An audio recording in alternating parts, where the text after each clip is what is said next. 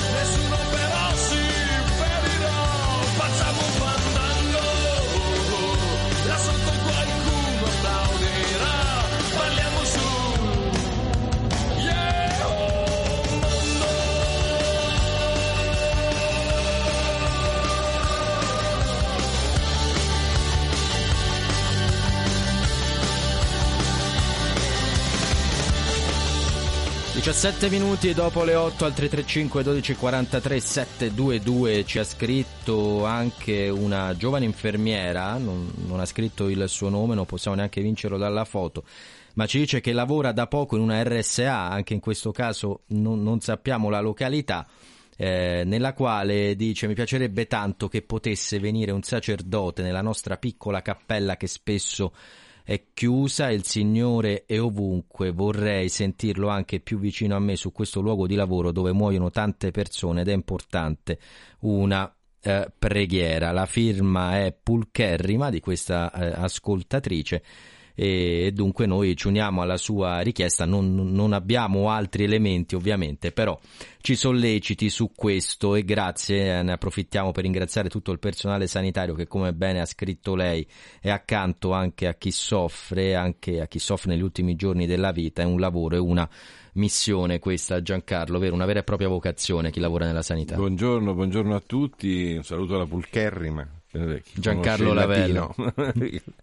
Mm, allora, sì, beh, sicuramente una missione, soprattutto in questo periodo dopo lunga, la lunga fase del Covid, eh, il personale sanitario è veramente importante eh, che sia in pieno organico innanzitutto, cosa che eh, per molti paesi europei non è, eh, perché purtroppo è stato messo mano per, eh, in vista di risparmi è proprio la sanità, una cosa stranissima questa perché poi eh, secondo me eh, sanità, istruzione e altre poche eh, e sicurezza diciamo sono le cose su cui non puoi risparmiare, comunque questa è una mia visione. Lo vedremo tra l'altro anticipando quello che poi sarà il giro titoli dai, dai siti internazionali Eccolo qui, è Foglia di San Paolo che si concentra su questo, ovvero in Argentina proprio sanità e istruzione verranno cancellati come ministeri, questo almeno quanto ha detto il neopresidente Milei, per un unico ministero del capitale umano, questa è una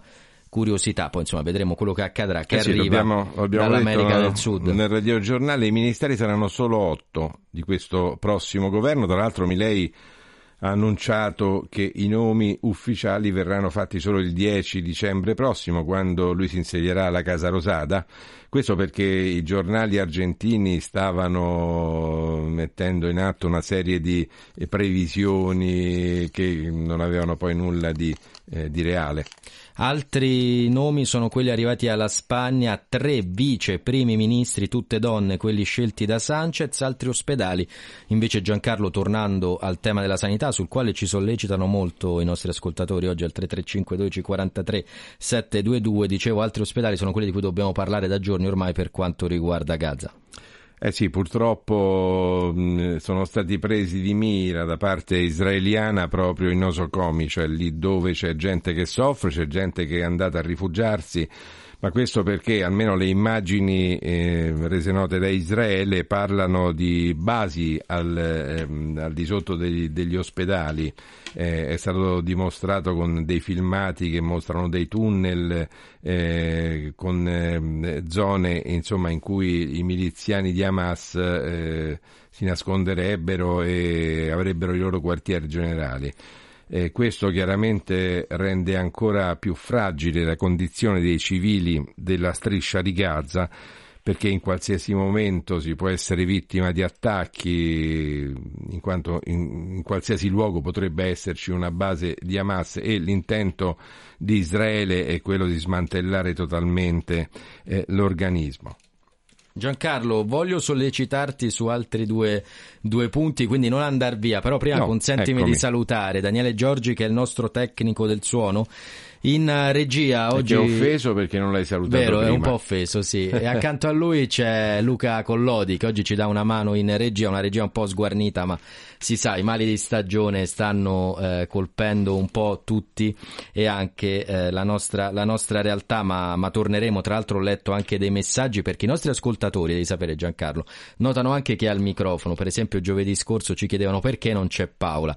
Tornerà, tornerà presto anche la nostra Paola, insomma ci stiamo eh, dando tutti una mano in questo inverno che alle porte, alle porte ci sono anche le, le influenze stagionali. Dicevo, ti sollecito perché Oggi sono due giornate mondiali, quella della televisione e quella della pesca. Partiamo dalla televisione, per chi lavora in radio. Dovrei Qual è fare... il rapporto con la TV? Mi viene in mente il brano Video Kill the Radio Star, ma non c'è mai riuscita nessun, eh, nessun mezzo di comunicazione ad uccidere eh, la radio, no? come è dice questa, questa, canzone. La radio eh, continua a vivere, viva e vegeta eh, mentre la televisione sta sviluppando, si sta sviluppando molto sicuramente, purtroppo nei canali a pagamento, questo è diciamo l'unico rammarico.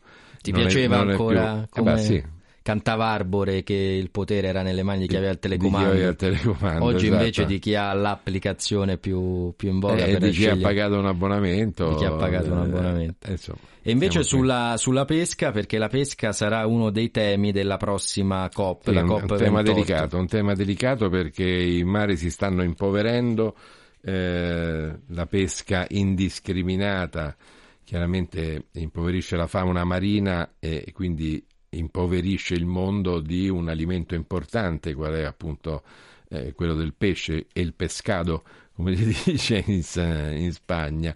E, e, allora ecco, bisogna rispettare certi criteri. Tutto questo, come tu hai detto, verrà discusso anche alla COP28 che sta diventando anche per volontà del Papa che ha messo in primo piano la tutela della casa comune, quindi la tutela dell'ambiente, eh, il clima, nelle, con le sue encicliche e con, e con i suoi interventi. E la COP28 di Dubai, dicevo, sta diventando un, uh, un momento eh, importante di svolta, cosa che sarebbero dovute essere, ma non lo sono stati le precedenti conferenze.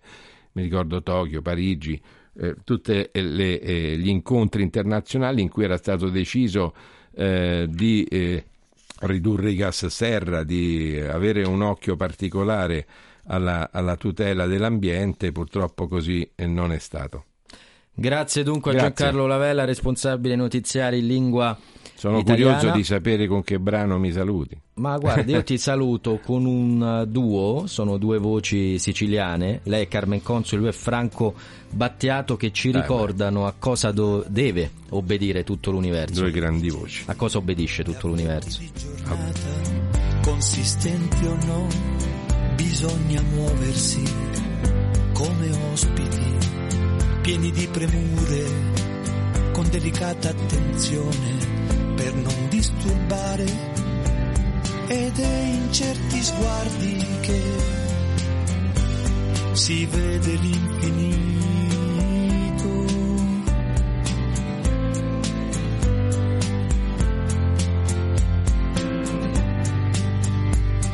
Stridono le auto come bisonti infuriati, le strade sono praterie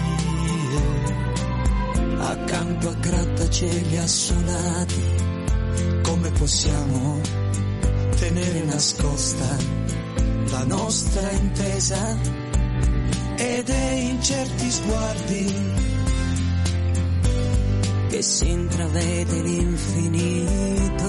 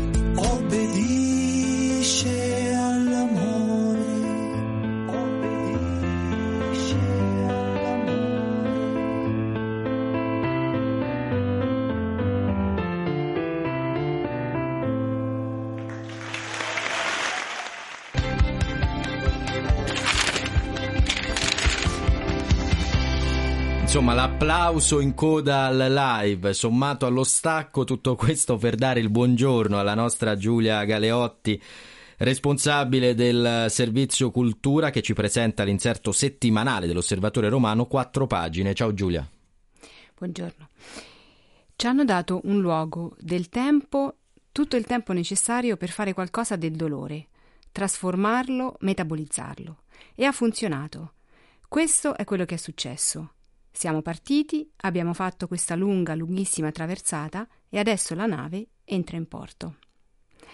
Buongiorno di nuovo. Come ci hai eh, voluto salutare oggi? Vi ho voluto salutare con delle parole che sono state pronunciate da Aurélie, che è una ehm, delle vittime collaterali degli, degli attentati al Bataclan.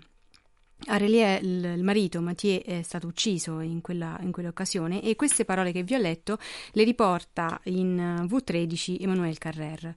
Sappiamo che lo scrittore francese con questo libro ha raccontato i eh, dieci mesi di, dice lui, terrore, pietà, vicinanza e presenza in cui ha seguito da cronista eh, il processo ai complici e all'unico sopravvissuto di quegli attentati terroristici.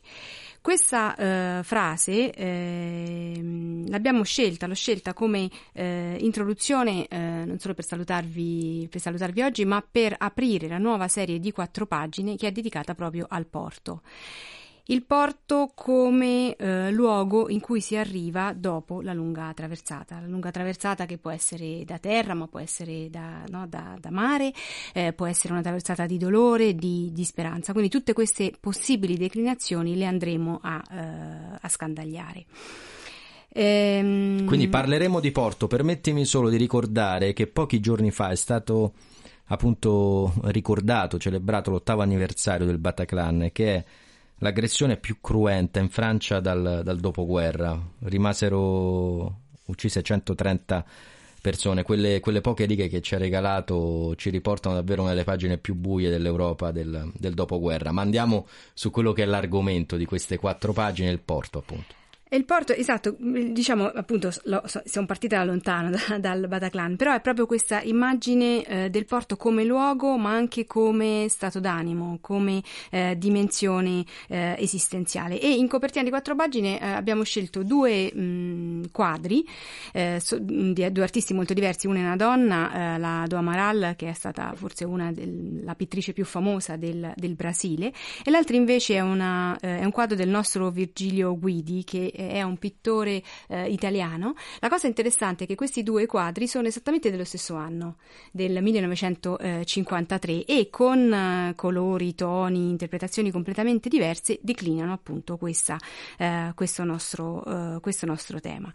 Il porto che eh, da ultimo eh, è stato, diciamo, negli ultimi tempi molto anche una, una al centro anche del dibattito politico no? in, questo, in questo paese, questo principio che è un assurdo da un punto di vista giuridico della chiusura dei porti. Anche perché, eh, e qua eh, Papa Francesco, anche no, il, il, tema dei porti è al centro di, di, diciamo, di, questo, di questo magistero con tutto ciò che il porto accoglie o eh, respinge. E del resto eh, è indubbio, io credo che se qualcuno veramente nella, nella storia avesse chiuso i porti, l'umanità forse si sarebbe già estinta, perché dal porto passa in qualche modo la civiltà, il dialogo e lo scambio. Farete qualcosa anche. Allora, intanto ti chiedo scusa, non ho ben capito se anche le prossime settimane sì, esatto, saranno ecco, diverse puntate. Mi incuriosisce sapere se è previsto o è possibile anche un lavoro sulle città di porto. Te lo chiedo non solo perché al di là del vetro c'è il nostro caporedattore che è nato in una città di porto, qual è Livorno, ma perché le città di porto hanno sempre affascinato scrittori, pittori e anche probabilmente tutti noi. C'è un'apertura per chi abita in quelle città all'altro che magari altrove non è così evidente. Non so certo, se sei d'accordo. Certo, sì. Allora, quello che cerca di fare quattro pagine ormai insomma l'avrete, cioè, ve l'abbiamo raccontato no? nel, nel tempo, è sempre di declinare un tema da una miriade di angoli prospettici, quindi ovviamente ci sarà anche l'urbanistica, che poi è anche cultura, che poi è società, eccetera. Perché sono questo... proprio diverse le città di porto, hanno un impa- anche quando si arriva in una città, io penso ad esempio anche a quelle del sud, ma anche all'estero ne ho viste, si respira un'area leggermente diversa.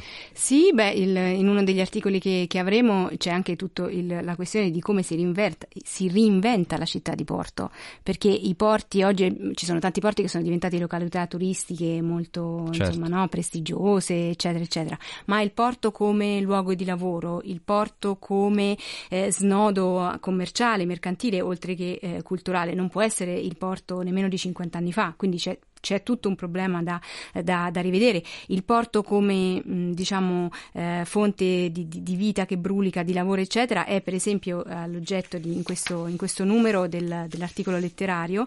Eh, Gabriele Nicolò ci racconta il celebre Porto delle Nebbie di Simenon e, e lì quello che, che, colpisce è tutta questa analogia tra un, uno spazio così ristretto come è il porto e invece la, la dimensione, le luci e le ombre della, eh, della vita. In questo primo numero, appunto, appunto oltre alla letteratura abbiamo la voce del teologo che è eh, il nostro eh, collaboratore eh, Sergio Massironi che è del pontificio ehm, l, adesso la, la, memoria non mi, non mi, aiuta col cardinale Cesni lavora sviluppo, umano, integrale. integrale. bravissimo mi che, ha dato l'aggancio su sì, certo. sì, e che fa questa riflessione proprio sul porto come soglia quindi come pensare appunto la, la soglia. Eh, per delle storie di vita vissuta, proprio per, anche per collegarci a tutti gli interessi di Papa Francesco, la nostra ricariera ha parlato con Chiara Nigro, che è della Croce Rossa Italiana e sta sul molo di Lampedusa. Quindi cosa significa accogliere chi arriva, dove il porto lì diventa, ci dice Nigro, sia eh, ovviamente la speranza, perché è l'approdo, ma il porto sarà anche il luogo dal quale forse un giorno tu potrai tornare da dove sei, da dove sei venuto, perché non si scappa solo da qualcosa, ma si vorrebbe anche tornare da dove si è, eh, si è partiti, ovviamente in condizioni economiche diverse. E poi eh, l'ultimo flash che vi do, il libro per i giovani lettori, che è sempre una nostra eh, caratteristica, questa volta è il libro di un grandissimo scrittore premio Nobel, Brodsky, eh, la ballata del piccolo rimorchiatore, l'unico libro che ha scritto per bambini, l'unico che venne pubblicato in Unione Sovietica quando Brodsky era in vita e racconta la storia di Anteo, che non è il, l'eroe greco che era addirittura un gigante, questo invece è un piccolo rimorchiatore che è quello che permette poi alle navi di arrivare al porto e di uscire dal porto, quindi una piccola eh, catena dell'ingranaggio fondamentale senza il quale il porto non funziona.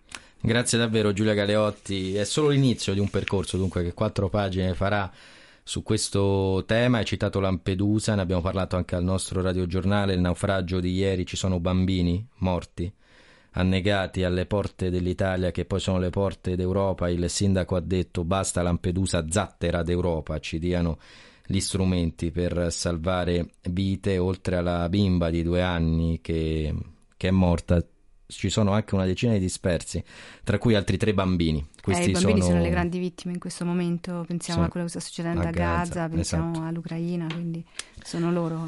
Grazie davvero Giulia, ci salutiamo con un brano di Elisa De Marco, Fuego.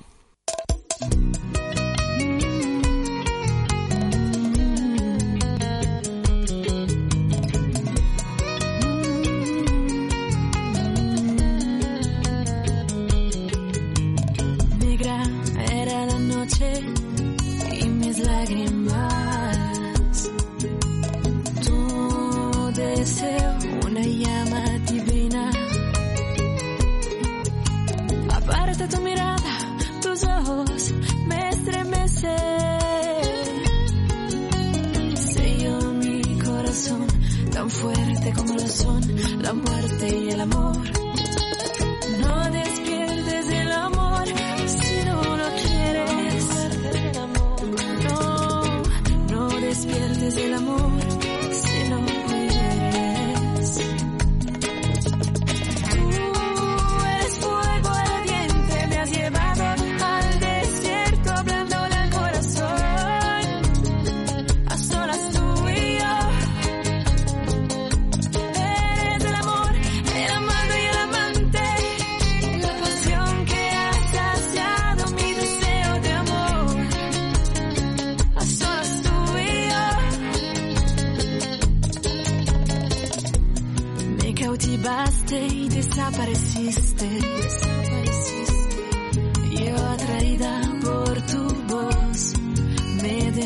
seducir por ti.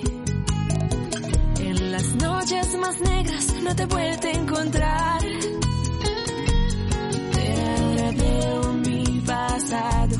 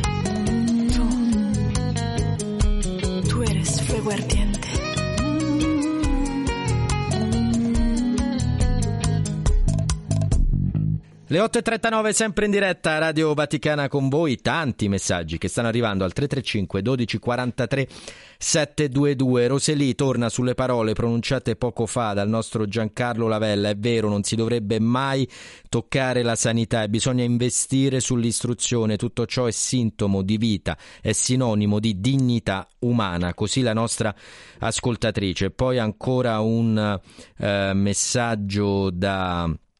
Ciro, sono tanti anche i messaggi di chi vuole eh, ricordare chi non, non, c'è più. In particolare Ciro eh, dice mi piace ricordare con voi mio cognato Gian Domenico che è morto in, in, Germania, un grande lavoratore, un padre di famiglia, ci manchi Mimmo, ti vogliamo eh, bene. Anche Mario ha un ricordo per il suocero che è in cielo e che moriva esattamente 23 anni fa. Invece una preghiera, una richiesta di preghiera ci arriva da Serena che ci contatta da Arcola, ci troviamo in provincia di La Spezia, una preghiera la sua per il parroco della chiesa di San Rocco, appunto in questo comune in provincia di La Spezia le cui condizioni di salute non sono ottimali, una preghiera che estende a lui e a tutta la sua famiglia, a tutta la sua parrocchia. Continuate a scriverci con le vostre richieste, con le vostre preghiere, diteci anche quali sono i temi che volete sentire qui su queste frequenze. Vi anticipo che tra non molto andremo in Brasile, poi parleremo di podcast, in particolare della figura eh, di Gesù e ancora torneremo sulla guerra tra Israele e Hamas. Ma adesso andiamo sui giornali internazionali. Sui siti internazionali più precisamente, partendo dalla BBC, bbc.com in primo piano appunto la Terra Santa con il direttore dell'ospedale indonesiano che eh, spiega al corrispondente, all'inviato meglio della BBC a Gaza che si sentono ancora delle sparatorie intorno alla struttura medica. All'interno ci sono 500 pazienti, 200 sono stati evacuati. Cosa sta accadendo? Quello che è accaduto già in un'altra struttura ospedaliera, ovvero Israele ritiene che ci siano uomini di Hamas che si rifugiano, che si trovano proprio negli ospedali. Al Sultan, il direttore dell'ospedale indonesiano, ha descritto quello israeliano come un attacco mortale. L'esercito ha replicato dicendo che le sue truppe hanno risposto al fuoco contro uomini armati che hanno sparato contro di loro proprio dall'ospedale e che ci sono delle misure adottate per ridurre al minimo i danni. Queste le parole dell'esercito. C'è poi chi ricorda come il premier israeliano Netanyahu poco più o poco meno di una settimana fa, insomma la scorsa settimana, ha detto non stiamo riuscendo a ridurre il numero dei civili morti in, eh, tra i palestinesi appunto nella striscia di Gaza. Andiamo in Africa con Nigrizia, un argomento questo che va spiegato bene perché il titolo è dedicato all'Uganda che si prepara, scrive Nigrizia, un 2024 da leader del sud globale. Cosa vuol dire? Vuol dire che il governo del paese africano assumerà nel prossimo anno la guida di turno per quattro anni del movimento dei paesi non allineati, nonché la presidenza annuale del G77 più Cina. In qualità di nuovo paese leader, dunque, tra il 15 e il 23 gennaio, l'Uganda ospiterà i summit delle due organizzazioni, rispettivamente la diciannovesima edizione della conferenza dei paesi non allineati e poi il G77. Ma cosa sono queste due realtà? Il movimento dei paesi non allineati in particolare nasce nel contesto della guerra fredda, poco più di 60 anni fa, nel 1961, con lo scopo di fornire una piattaforma politica comune per tutti quei paesi in via di sviluppo che non volevano allinearsi né con la Nato, a guida statunitense, né col patto di Varsavia, a trazione sovietica. Andiamo in Francia. La Croix dedica l'apertura a quelle che sono state le parole del Papa per la pace, ma noi vogliamo andare anche su Le Monde, cerchiamo anche di vedere dei siti diversi ogni tanto qui nello spazio di Radio Vaticana con voi, perché Le Monde fa un'analisi una buona sintesi direi di quanto sta accadendo tra Israele e Hamas. In particolare mette a fuoco quelle che sono le due notizie principali. Da un lato il rilascio possibile degli ostaggi israeliani che si trovano nelle mani di Hamas, un, in, un rilascio scusate, degli ostaggi in cambio di una tregua nella striscia appunto di Gaza. Secondo quanto comunicato dal leader di Hamas via Telegram, c'è una buona sintesi si potrebbe arrivare a una soluzione grazie alla mediazione in particolare del Qatar. Ci stiamo avvicinando, scrive Le Monde, alla conclusione di un accordo di tregua, anche perché la presidente del Comitato internazionale della Croce Rossa, Miriana Spoliari, ci ha incontrato lunedì sera proprio i leader del Qatar e il leader di Hamas, con sede nell'Emirato del Golfo, proprio per il rilascio degli ostaggi. Vedremo, vedremo anche con i nostri notiziari flash se ci sono delle novità in, tasse, in tal senso. L'altra notizia invece, che arriva sempre per quanto riguarda Israele e Hamas, arriva dall'Unione Europea, da Borrell, il capo della diplomazia dell'Unione. Ha affermato ieri che la migliore garanzia per la sicurezza di Israele è la creazione di uno Stato palestinese, così Borrell. Asianews.it ci porta in Myanmar, nello stato Shan, ancora morti in un raid dell'esercito su un villaggio. Il Papa ha pregato per quanto sta accadendo in quella terra domenica all'Angelus. L'aviazione birmana è tornata a colpire. Sono ormai, scrive Asia News, quasi 30.000 gli sfollati interni ammassati sotto le tende al confine con la Cina. Anche la cattedrale di Lascio ha aperto le porte per accogliere i rifugiati. E poi la CNN con le parole del ministro degli esteri cinesi Wang Yi che ha detto il mondo deve agire con urgenza per arginare il conflitto a Gaza. Questo è accaduto in Cina durante un incontro con i funzionari dei paesi a maggioranza araba e musulmana che si trovano a Pechino per una visita. Ha dato il benvenuto dunque ai colleghi di Arabia Saudita, Giordania, Egitto e dell'autorità nazionale palestinese dell'Indonesia, il ministro degli esteri cinesi e ha detto bisogna agire con urgenza. In Spagna, con El País che parla di ciò che accade in Argentina dopo la vittoria di Milei, il neo presidente che riceverà l'incarico al, um, alla prima settimana di dicembre. Lo diciamo prima, i nomi dei ministri sono attesi intorno al 10 dicembre. La presidenza Milei, un'ondata di privatizzazioni è il titolo. L'estrema destra elegge un presidente che annuncia che venderà la compagnia petrolifera, la compagnia energetica e i media pubblici. Argomento simile quello in primo piano su Foglia de San Paolo che parla appunto di queste privatizzazioni e come diciamo poco fa anche della riduzione dei ministeri via sanità e istruzione, un unico grande ministero del capitale umano. Le 8.47, una pausa e musica con Elisa e poi andiamo sui quotidiani italiani. 那你。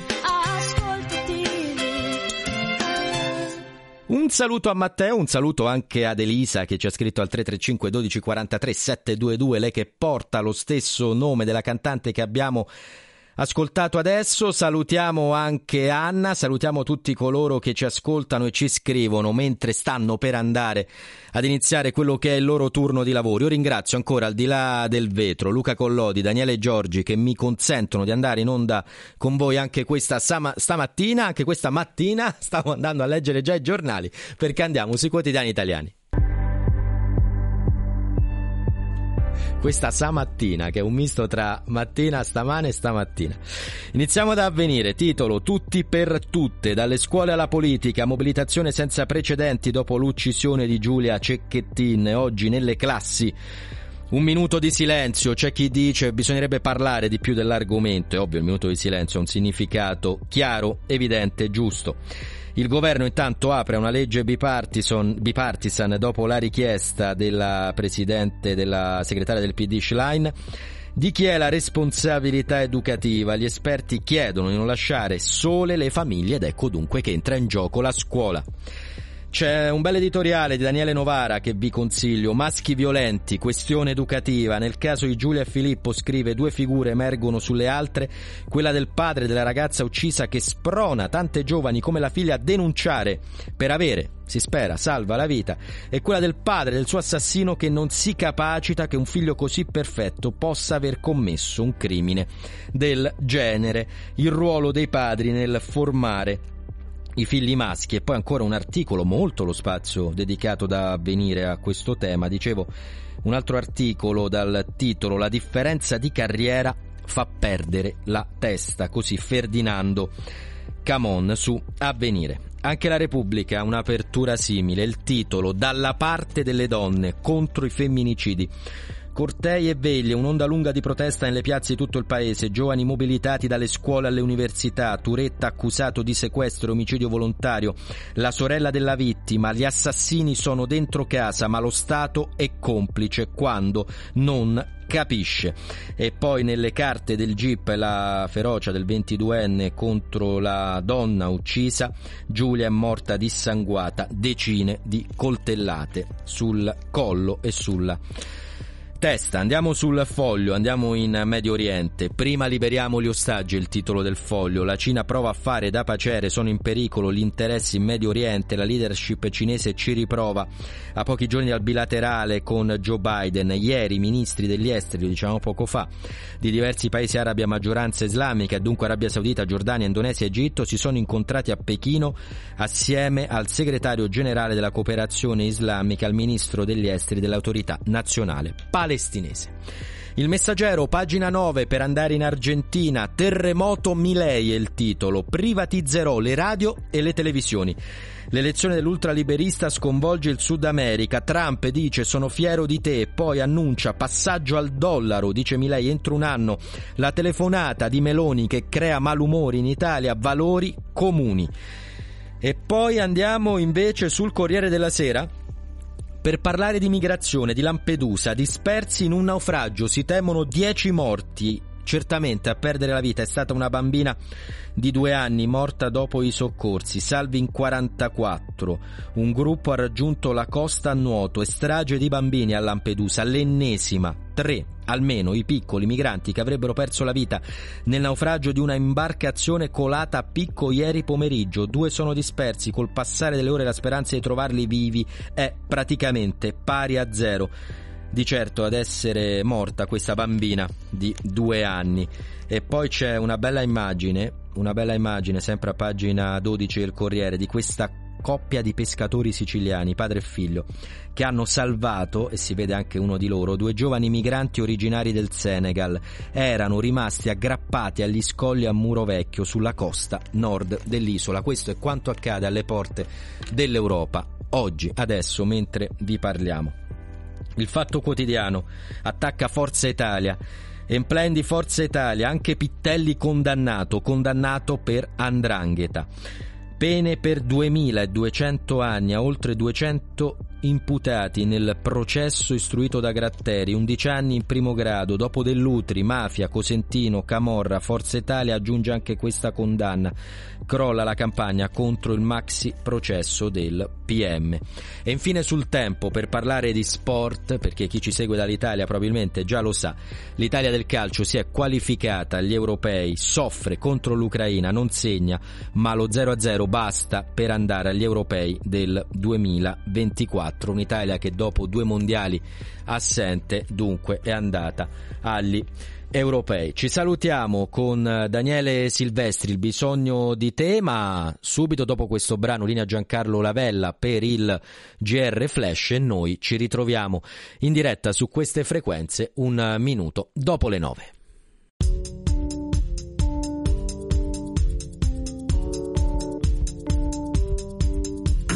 Sa, sa, prova, due, tre, sa, prova, prova, sa, sa, prova, due, tre, prova. Ho provato per te un dolore che ormai ho capito cos'è e che sempre di più quando tu te ne vai il bisogno di te, quello che non vorrei. E tu potrai non crederci, ma io scommetterei che hai bisogno di me anche se non lo sai, hai bisogno di me pure tu. E presto capirai che il bisogno che c'è non si pagherà mai. Mm, Allora adesso giurami che non mi lascerai. Non ti lascio solo, non ti lascio solo, non ti lascio solo, non ti lascio solo, non ti lascio solo, non ti lascio solo, non ti lascio solo, no. Non ti lascio solo, non ti lascio solo, non ti lascio solo, non ti lascio solo, non ti lascio solo, non ti lascio solo, non ti lascio solo. Io divido con te ogni singola idea. Quando chiami io corro da te, mia sola mania. E allora adesso giurami di non andare via. Ti lascio solo, ti lascio solo, ti lascio solo, ti lascio solo. No, no, ti lascio solo, ti lascio solo, ti lascio solo. No, no, ti lascio solo, ti lascio solo, ti lascio solo. No, no, ti lascio solo, ti lascio solo, no. Allego fermo immagine di un'era lontanissima, noi due vicini e liberi, padroni su quell'isola. Corrompevamo giudici, l'amore, poi la musica e gli amici a quella tavola. La foto tu conservala se vuoi. Io tanto un'altra copia, sai.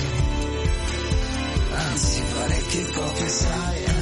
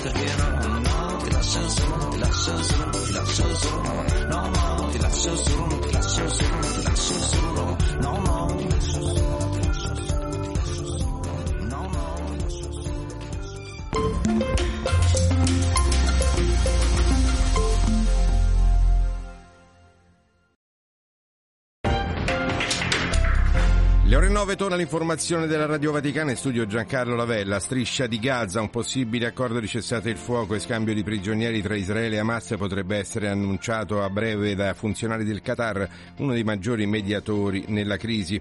La guerra in Ucraina, nuovi aiuti militari per 100 milioni di dollari dagli Stati Uniti a Kiev. L'annuncio è arrivato ieri durante la visita a sorpresa nella capitale del segretario della difesa americano Austin. Lampedusa, zattera d'Europa, lo ha detto il sindaco dell'isola dopo il nuovo naufragio, una bimba di due anni annegata, una decina di dispersi, diversi di sbarchi sull'isola nelle ultime 24 ore. Desta ancora dolore e sconcerto il femminicidio di Giulia Cecchettini, 22 anni, per mano del suo ex fidanzato Filippo Turetta, arrestato in Germania, ieri fiaccolate a Padova e in altri centri del nord Italia. Ed è tutto l'informazione di Radio Vaticana. Torna alle ore 10.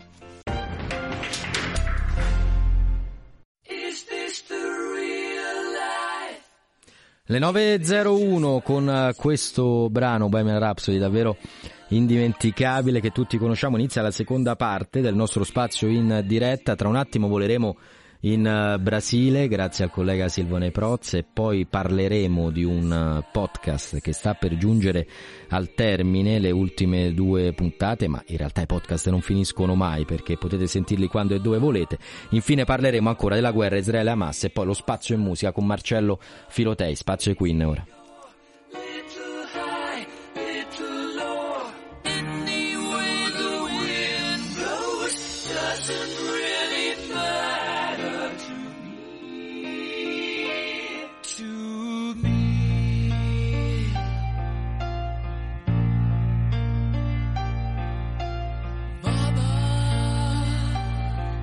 just killed a man, put a gun against his head, pulled my trigger.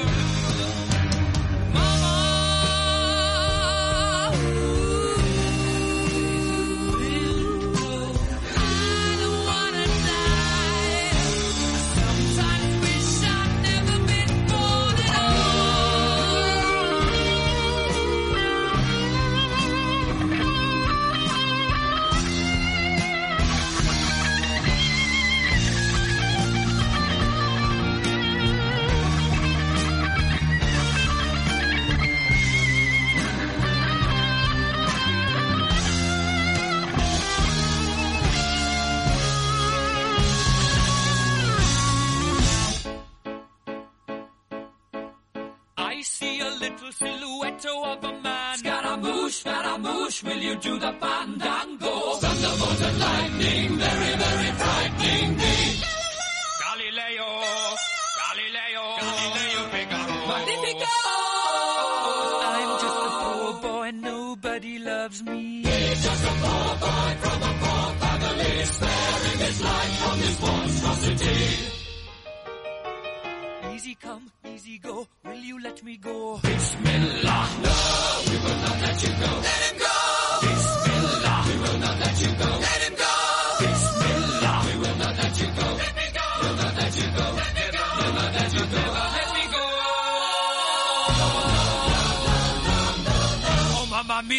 mía.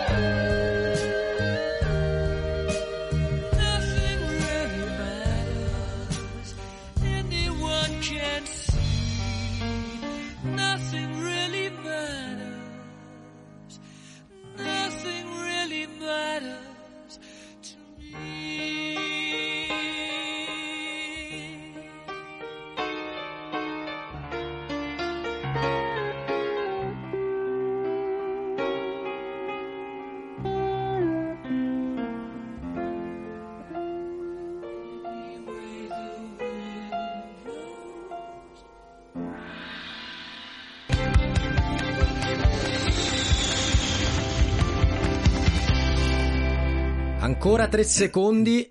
Perfetto, ci siamo, le 9 e 7. Era solo per dire che Giuseppe Mauriello, che ha dato il cambio a Daniele Giorgi, apre al clock il, il microfono. Accanto a lui sempre Luca Collodi. Ho visto al di là del vetro Benedetta Capelli che tra un attimo sarà protagonista con me di un'intervista, ma prima... Non sei cavaliere in questo caso, Silvo, prima te, eh? Silvone Proz, buongiorno, Buongiorno, responsabile della redazione portoghese, in lingua portoghese di Radio Vaticana, Vatican News. Silvo, ci porti nel tuo paese, però partiamo Ma da lì. prima che ci portiamo, quando guardo lo sguardo vedo Zezinho. Questo è Giuseppe Mauriel.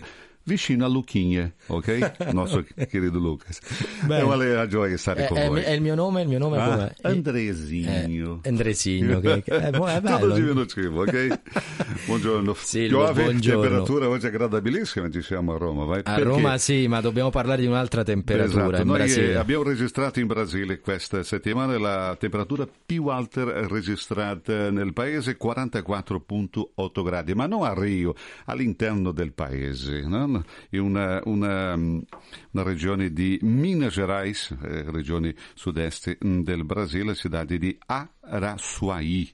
Ma perché dico questo? Perché non siamo a Rio, non siamo sull'Orda, siamo eh, a circa 650 km da Belo Horizonte, perciò il caldo è veramente molto intenso. Ro- eh, Rio de Janeiro 42 per, per dire che fa caldo in tutto il Brasile, ma il gioco che si fa è la secca continua ancora a non piovere a in Amazonia. Ci abbiamo tantissimi incendi, eh, la- l'aria, quasi respira- l'aria quasi irrespirabile, però oggi c'è la previsione di pioggia a Manaus. No? Ma perché ti dico questo? Perché non è pioggia, stanno parlando di tempesta veramente. Non c'era niente prima, adesso abbiamo tanta tanta pioggia prevista per oggi. Guarda, Silvo, ma lo leggiamo, lo sentiamo dire talvolta anche da, da voci più o meno autorevoli.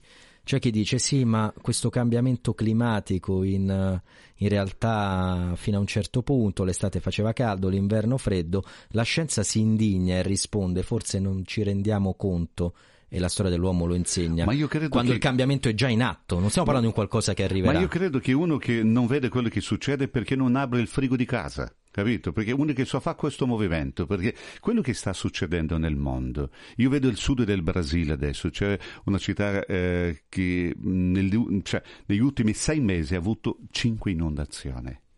È una città che non ha avuto mai un problema di inondazione, ma inondazioni veramente di 3-4 metri d'acqua sopra il livello. Perciò eh, eh, qualcosa sta succedendo, e molto, ma ne- guarda, di, mo- di- di- di modo molto gridante, cioè che grida al nostro cuore e noi non vediamo e passiamo come se fosse semplicemente una cosa normale. Ah no, periodo di pioggia, periodo di secca, periodo di caldo, periodo di freddo.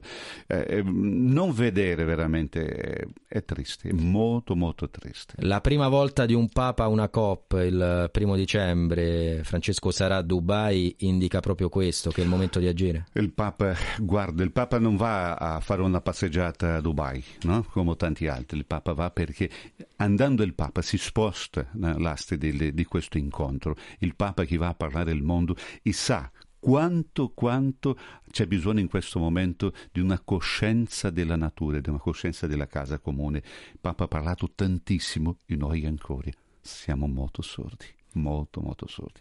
Infine non posso non chiederti delle elezioni in Argentina, i vicini del, del Guarda, Brasile. e, e i nostri cugini, no? I nostri cugini adesso avranno davanti, io credo, un periodo che non sarà molto facile, come non è in questo momento, anche perché tutta la diplomazia internazionale ha lo sguardo in questo momento sull'Argentina, come il Brasile. Eh, leggevo che Lula aspetta i primi movimenti per capire come sarà anche il rapporto tra Brasile e Argentina. Sappiamo che eh, il, il nuovo presidente, anche Bolsonaro, è legato a Trump, no? perciò bisogna aspettare adesso quali saranno i primi movimenti veri come governo per dopo eh, fare anche una constatazione di come reagire. Però eh, speriamo veramente, spero con profondo del cuore che l'Argentina possa eh, sollevarsi di questo mh, diciamo, difficile momento. Abbiamo quasi il 40% di argentini sulla soglia della povertà e Par- questo non è un bene a nessuno. Sono circa 18 milioni perché l'Argentina ha 45 milioni di abitanti, 18 esattamente. milioni milioni, cioè proviamo a mettere insieme il Lazio, la Lombardia e il Piemonte per chi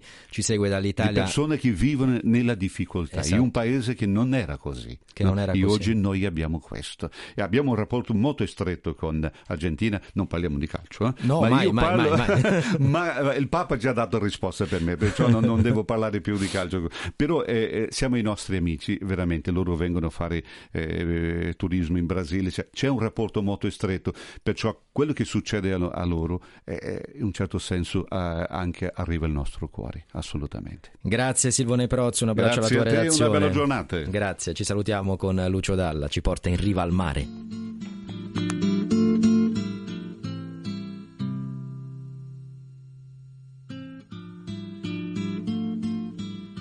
Dalla sua cella lui vedeva solo mare ed una casa bianca in mezzo al blu.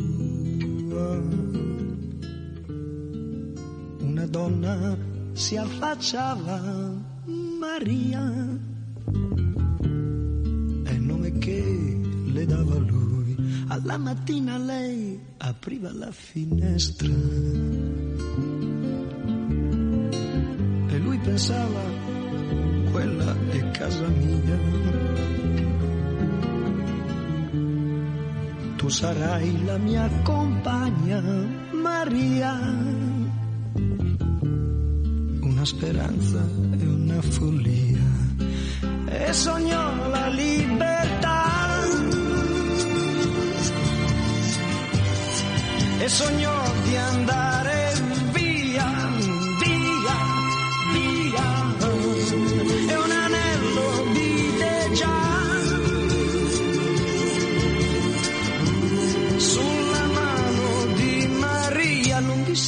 silenzi come sono lunghi gli anni.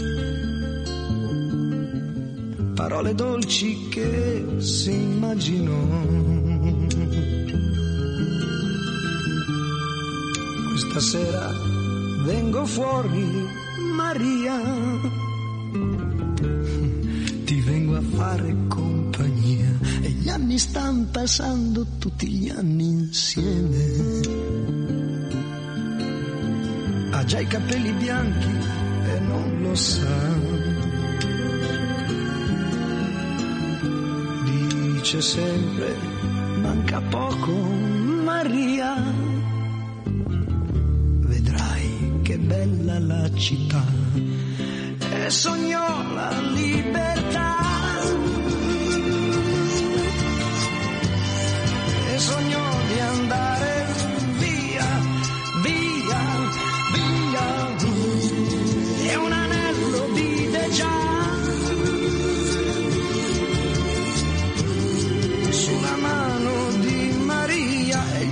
Sono passati tutti gli anni insieme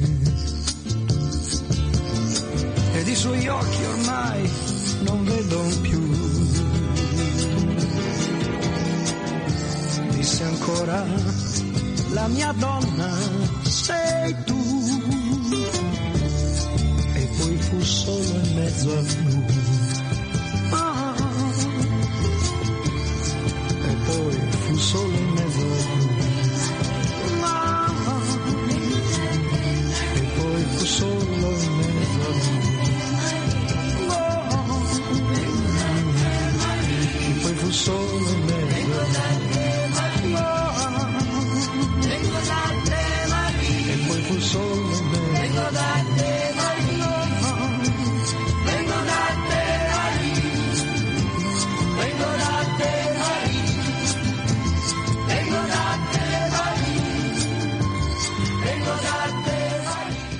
16 minuti dopo le 9, sempre in diretta Radio Vaticana con voi. Ancora buongiorno da Andrea De Angelis. 335 12 43 722 il numero per intervenire in diretta. Salutiamo Giuseppe, poi ancora ci chiede una preghiera per quelle che sono le sue preoccupazioni. Bennardo e ci uniamo, ci uniamo alla tua richiesta. Salutiamo ancora Maria Pia e poi un abbraccio a tutta la regia arriva dal nostro caro Giovanni. Continuate a scriverci, ma adesso è il momento di parlare di un di un lavoro, di un progetto. Dovete sapere che qui a Radio Vaticana, Vatican News, i progetti nascono da, da, un'idea, talvolta da un testo, talvolta da un audio, a volte da un incontro. In questo caso è un po' tutto insieme. Saluto e ringrazio innanzitutto il direttore editoriale del nostro Dicastero per essere qui in studio con me, Andrea Tornielli. Buongiorno Andrea. Buongiorno, buongiorno a tutti.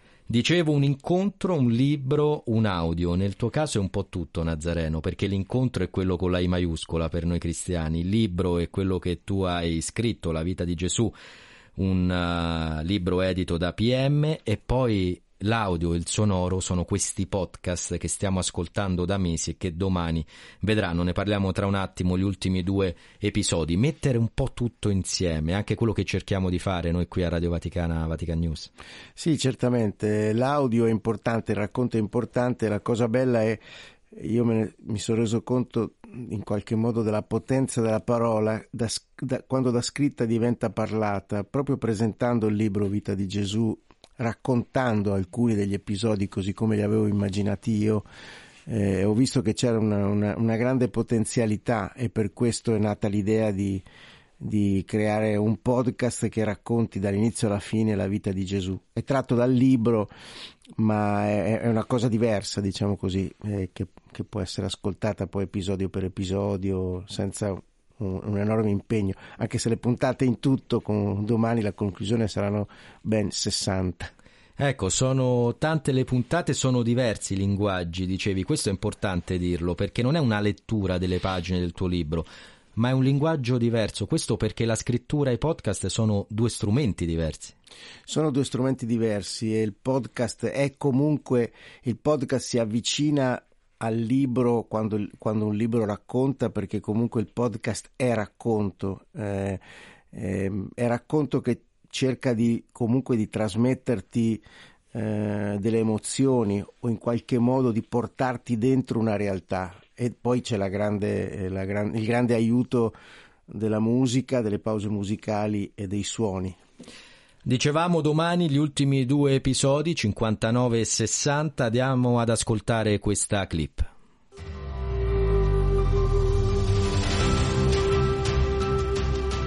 Chi è Gesù di Nazareth che ha condizionato così tanto le nostre vite? Sono Andrea Tornielli e questo è Nazareno, il podcast che vi racconta la vita di Gesù.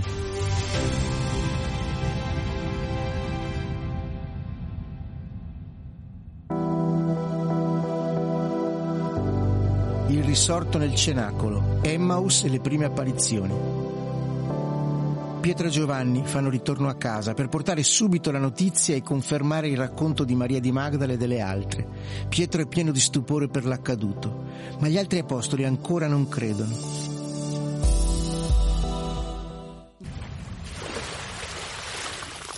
Sulle rive dello stesso mare, ultimi incontri e ascensione.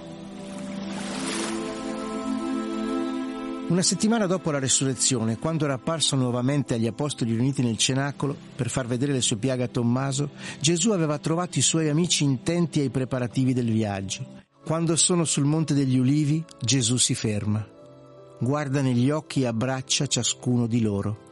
Poi sorride e alza lo sguardo verso il cielo. Mentre lo guardano, viene levato in alto e una nube lo sottrae ai loro occhi.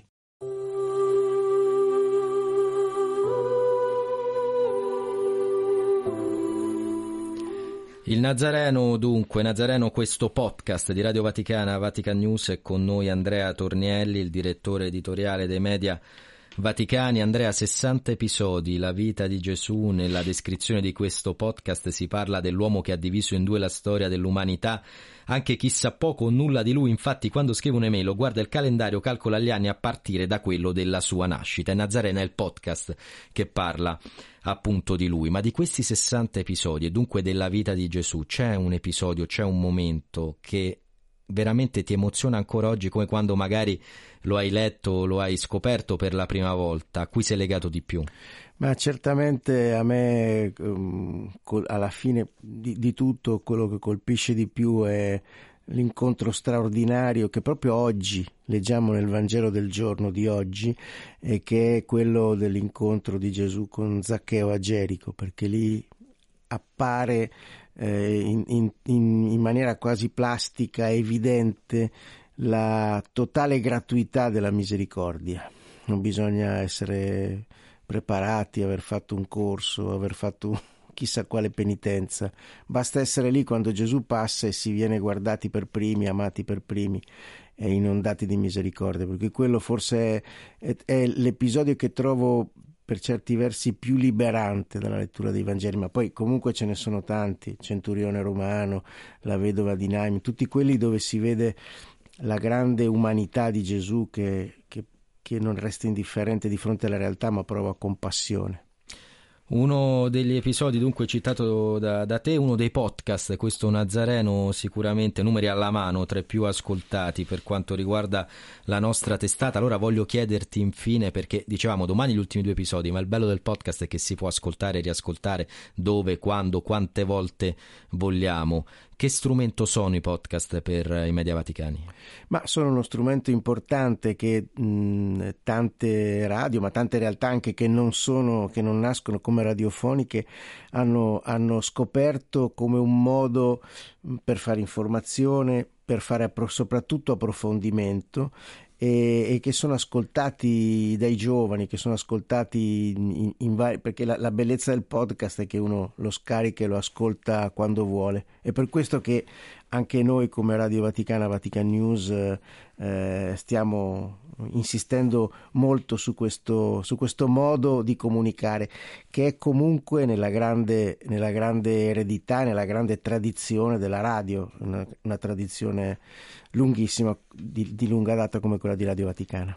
Andrea ci ha raggiunto in studio una delle componenti della nostra redazione podcast, la collega amica Benedetta Capelli. Ciao Benedetta. Ciao Andrea, buongiorno a tutti gli ascoltatori. Mi volevo inserire soltanto non per innanzitutto non è, non è, una cosa che, che, ho nascosto, però insomma io con Andrea penso di aver fatto un percorso molto bello nella costruzione di, di Nazareno, gli, gli, ho detto più volte che mi ha di nuovo catechizzato perché ho, ho, fatto davvero un percorso mh, spirituale importante, al di là insomma della, de, della tecnica, del, del, mettere insieme le musiche, gli effetti, grazie poi sempre alla collaborazione con i nostri tecnici.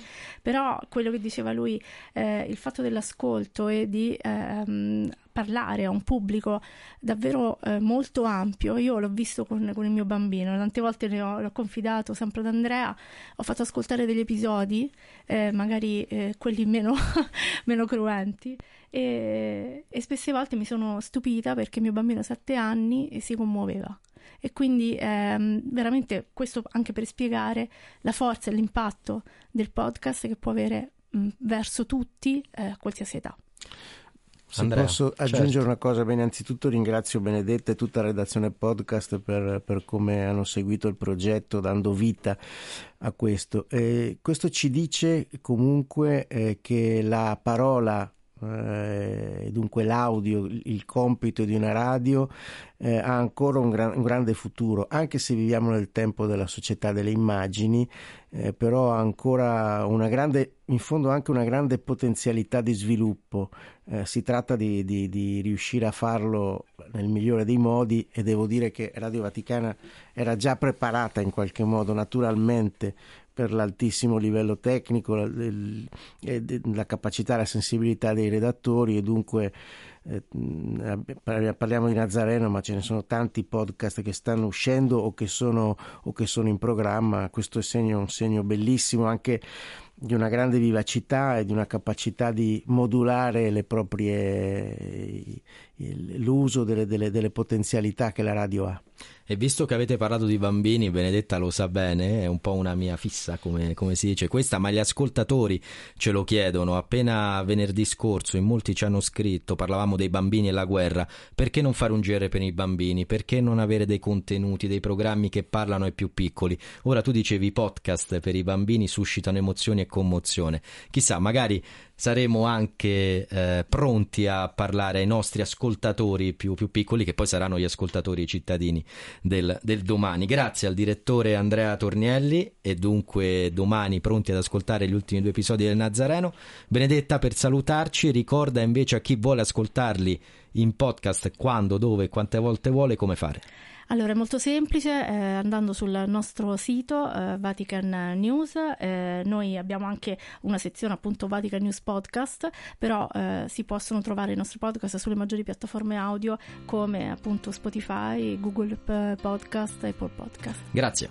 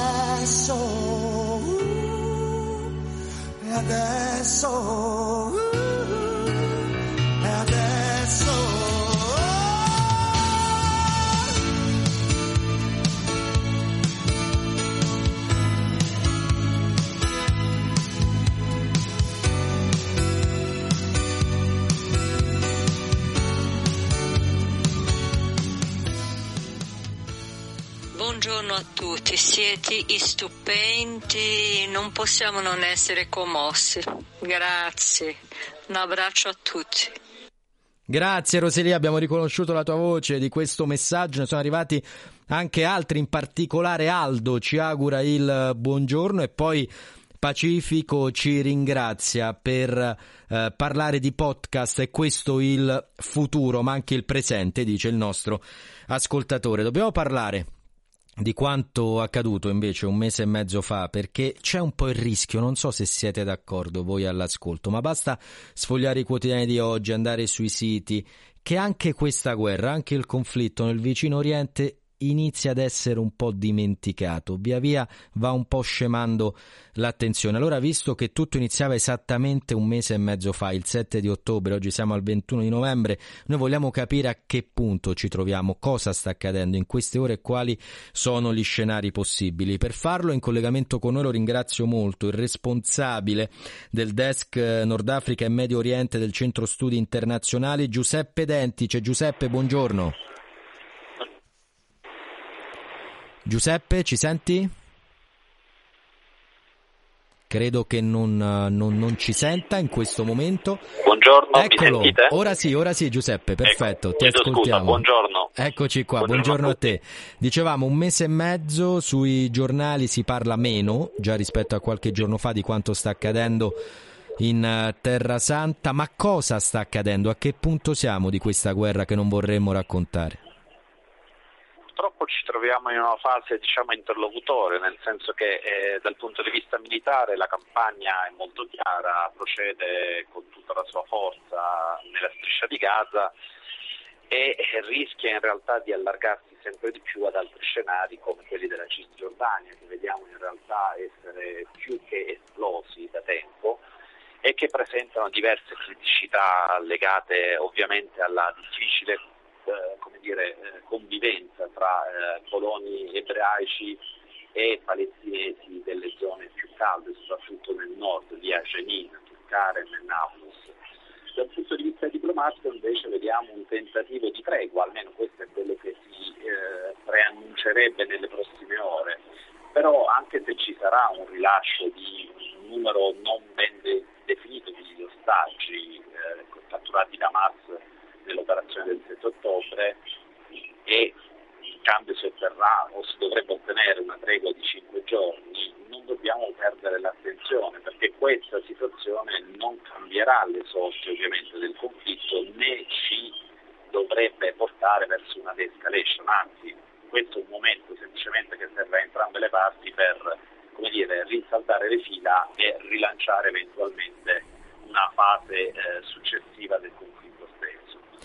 Giuseppe, vorrei chiederti, Giuseppe Denti, ce lo ricordo, responsabile del desk Medio Oriente del CESI, è in collegamento con noi. Quando Borrell, il capo della diplomazia europea, c'è chi dice l'Europa conta poco in realtà, però le sue parole hanno un peso, dice si deve creare uno Stato palestinese, punto, è l'unico modo per uscirne, ha ragione o no?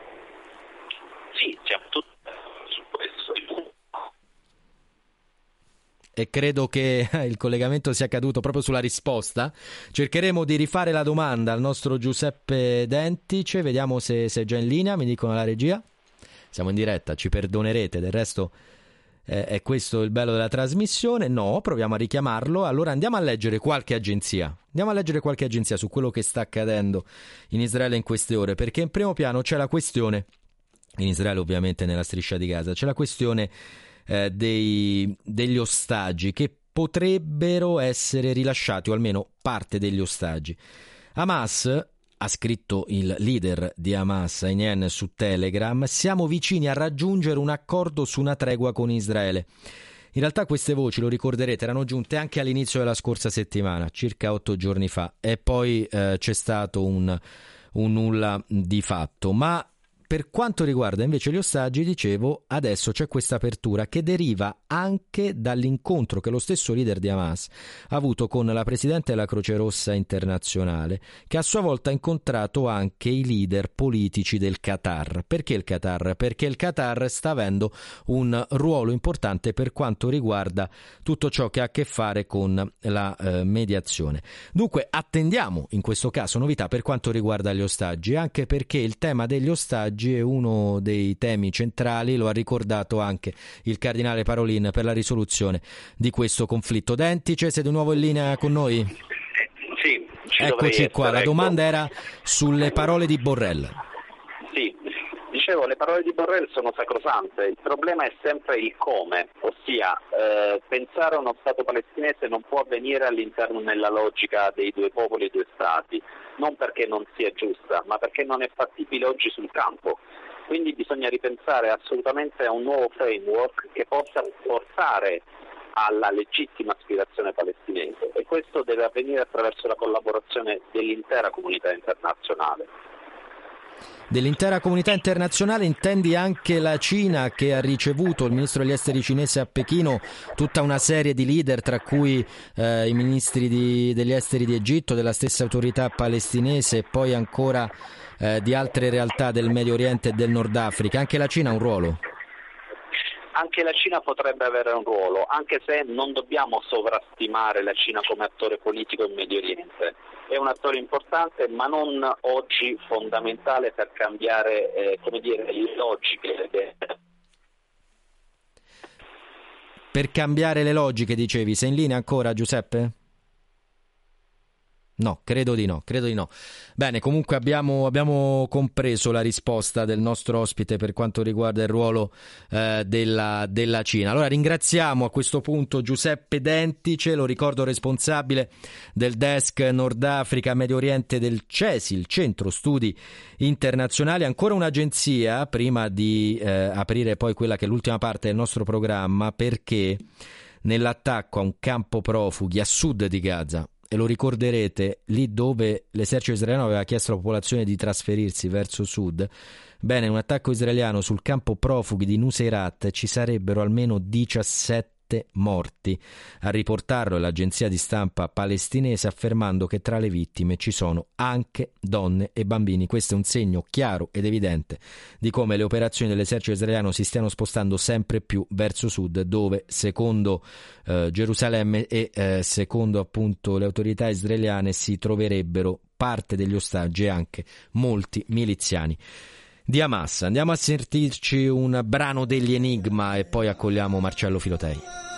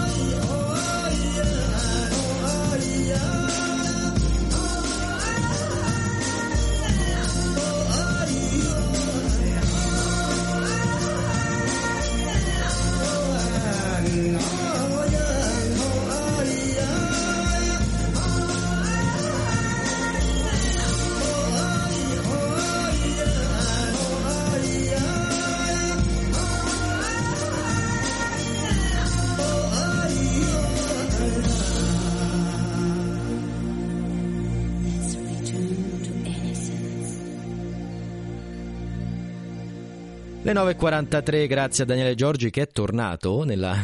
C'è un cambio di tecnici oggi, invece il nostro buon Luca continua a, a seguirci, a permettermi di andare in onda in, in regia. Ci stanno arrivando dei messaggi per quanto riguarda eh, qualche disservizio che abbiamo già risolto però prontamente per quanto riguarda lo, lo, streaming dunque potete continuare a seguirci in streaming sull'app tramite Alexa dicendo fammi sentire Radio Vaticana per chi ci sente da Roma città sui 103 vedi Luca le so tutte le frequenze. Ah, no aspetta 103 8 giusto? Luca Collodi sì mi dicevi sì. Per Roma città 105 FM per Roma e provincia. E poi ancora in DAB in tutta Italia al canale TV 733 anche questo in tutto lo stivale. Insomma scegliete voi come seguirci, non dimenticate ovviamente le uh, app. Adesso ascoltiamo il santo del giorno, Lucy Fantini.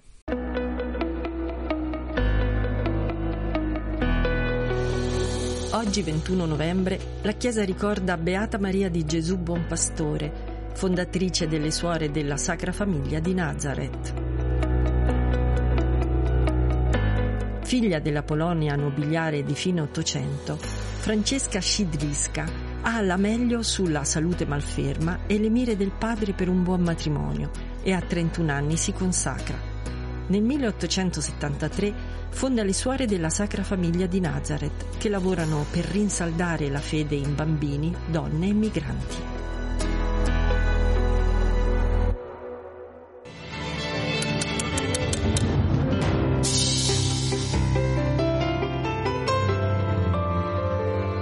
Marcello Filotei puntuali, eh? 9.45. Buongiorno. Buongiorno a te agli ascoltatori. Buongiorno a te. Ci parli di altri santi oggi. Abbiamo sentito quello del giorno, andiamo avanti di, vediamo, eh, 15 ore? 14 sì, ore più o meno. 15 ore e succede una cosa stranissima perché non solo è, è la, la santa patrona della musica dei musicisti, Santa Cecilia, domani 22 novembre, giorno del martirio, ma è anche un giorno in cui si può ricordare il gioco del telefono, sai quello che uno dice una parola, poi Come l'altro no? la sente, poi alla fine succede Sempre qualcosa di strano. Allora, il gioco del telefono e Santa Cecilia sono in strettissima relazione e tutto però inizia dall'antifona di Santa Cecilia, quella cioè che spiega perché è la santa patrona della musica. E la ascoltiamo in latino il tempo è cantantibus, eh, scusate il testo è cantantibus organis, Cecilia Virgo in corde suo soli domino decantabat. Insomma, la traduzione è mentre gli organi suonavano, nel suo cuore Cecilia diceva, oh Signore, fa eh, il mio cuore, il mio corpo immacolati in modo che io non sia confusa. Ascoltiamo. Ascoltiamo. Cantantibus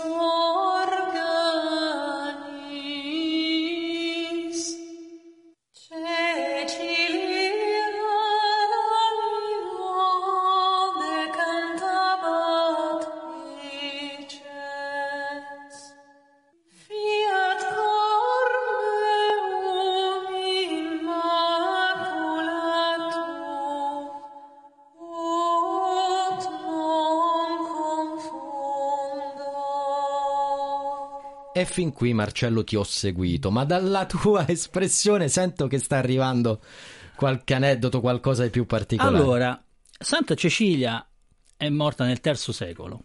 Questa antifona è di mille anni dopo come è arrivato questo testo della Passio? Cioè, mentre gli organi suonavano, lei diceva questo. In realtà sarebbe mentre gli, uom- gli organi suonavano durante il suo matrimonio, perché lei sposa- eh, si è sposata, però ha chiesto di rimanere casta anche al marito che si è convertito al cristianesimo. E, e, e anche lui ha accettato questa condizione, poi e i due entrambi sono stati eh, martirizzati. Allora, come è arrivata questa cosa? Tramite gli amanuensi che scrivevano e continuavano a scrivere e come nel gioco del telefono ogni tanto si cambia una lettera, ogni tanto si cambia una parola e il testo è diventato tale che lei è diventata la, ehm, dice, la, la patrona della musica. Ma in realtà non c'era nessun organo che suonava perché non era cantantibus organis, cioè non era mentre gli organi suonavano, era candentibus organis, cioè mentre gli strumenti di tortura venivano riscaldati. No. Eh sì, e quindi in realtà Santa Cecilia è patrona della musica per un errore di traduzione, per una confusione nel, nella scrittura, perché la questione era che mentre riscaldavano, arroventavano gli, gli strumenti, di, tortura. di tortura, lei in, in sé cantava fa che il mio cuore e il mio corpo restino immacolati perché io non sia confusa. Ora, tutto questo è quello che è successo storicamente. Quindi è andata così. E non si torna indietro. Non si torna indietro, però è anche andata così che poi Santa Cecilia è la patrona della musica. E quando sei la patrona della musica, ispiri tantissima arte, sia nella musica, sia al di fuori della musica. Ma noi rimaniamo dentro al, uh, all'ambito musicale. Quindi intanto è, è singolare questa, questa, situa- questa, situazione, però poi i compositori si sono concentrati su Santa Cecilia e ci sono molte odi per il giorno di Santa Cecilia, soprattutto nel mondo anglosassone. E per esempio Handel ha scritto una splendida eh, ode a Santa Cecilia nel 1739, quindi solamente 1500 anni dopo il, mart- il, martirio, e il titolo è, è appunto ispirato a, alla, alla santa e il tema principale di questo poema è la teoria pitagorica. È una cosa incredibile come le cose si incrocino, perché Pitagora pensava che tutto eh, il mondo, l'universo fosse in una armonia celeste che derivava interamente dall'analisi di come vibra una corda. E quindi, che era vero. la cosa bella è che e tutti gli studi di Pitagora sulla vibrazione di quella corda sono alla base della musica elettronica di oggi e della trasformata di Fourier. Cioè no, proprio... no, aspetta, però spieghiamola bene questa cosa. Cioè, gli studi di Pitagora sì. che arrivò a quell'affermazione della corda collegandola all'universo sono alla base della musica elettronica di sì, oggi. Sì, perché Pitagora perché? Eh, ha scoperto che una corda eh, vibra in tanti modi contemporaneamente e che se tu la fermi a metà, il suono che produce sta un'ottava sopra, se la, se la fermi a, a cinque terzi sta una quinta sopra, oltre l'ottava. Insomma, proprio ha scoperto la teoria degli armonici. E però perché l'ha scoperta? Non per fare la musica elettronica, l'ha scoperta perché riteneva che tutto l'universo funzionasse armonicamente in base a quegli studi che lui aveva fatto matematici. Handel è stato appassionato da questo, ha scritto un'ode a Santa Cecilia perché ha detto qui l'universo e la musica vibrano allo stesso modo, e questo per i musicisti è una cosa bellissima. E allora ha scritto questa ode. In questa ode a un certo punto c'è un coro che dice dall'armonia, dall'armonia celeste, questa struttura universale ha avuto inizio attraverso tutto l'arco delle note si snodò, il diapason si chiudeva completamente nell'uomo. E a me emoziona molto il fatto di sapere che secondo Handel, secondo Pitagora e pure secondo me l'universo Mettiamoci pure Filoteia. Sì, che conta pure poco. Lodi, Giorgi, in regia, siamo tutti d'accordo. La vibrazione dell'universo coincide con la vibrazione di una corda. Sentiamo Handel come lo Sentiamolo, sì.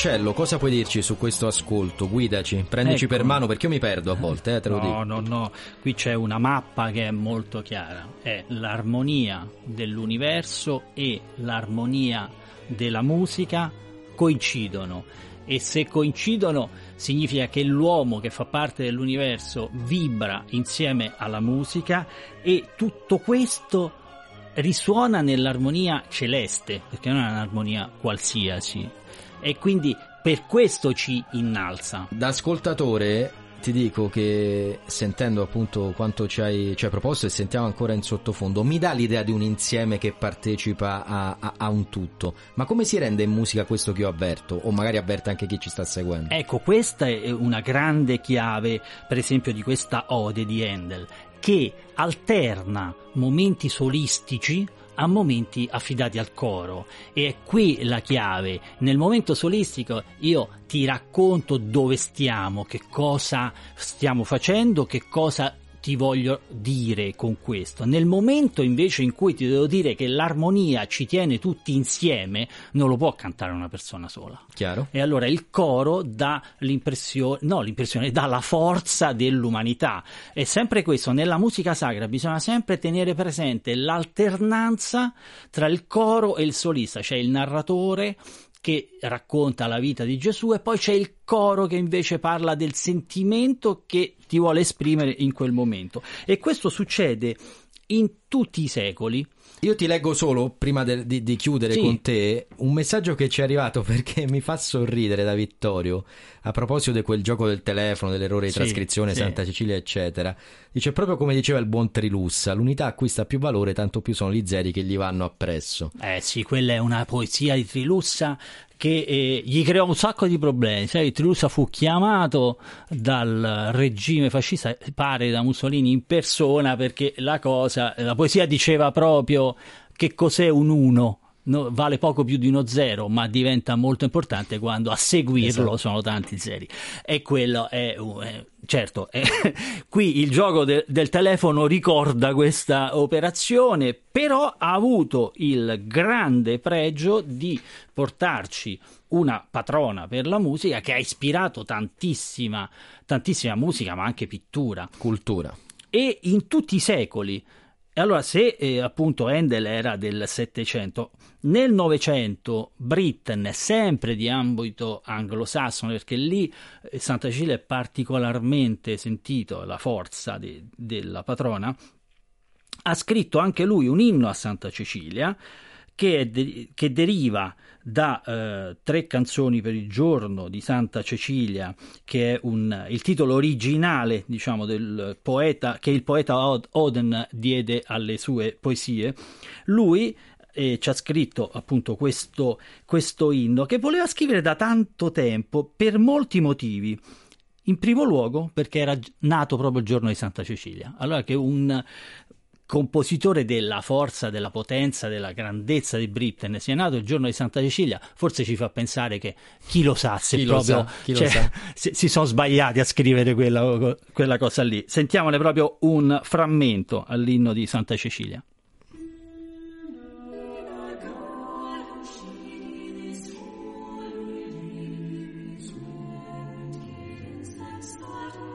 E con questa musica, allora Marcello, ci salutiamo. Permettimi di fare gli auguri con qualcosa di anticipo una piccola Cecilia che ha un mese e mezzo e ci ascolta, i genitori ci ascoltano spesso, che domani farà il suo primo onomastico. Ah, si chiama bene. appunto Cecilia, figlia di musicisti, tra l'altro. Bene, allora può festeggiare alle 22, trasmissione speciale su Santa Cecilia. Domani, ore Domani. 22, l'appuntamento. Grazie dunque a Marcello Filotei. A... Quando ci ritroviamo con te? Giovedì o lunedì prossimo? Giovedì, giovedì. Giovedì, giovedì.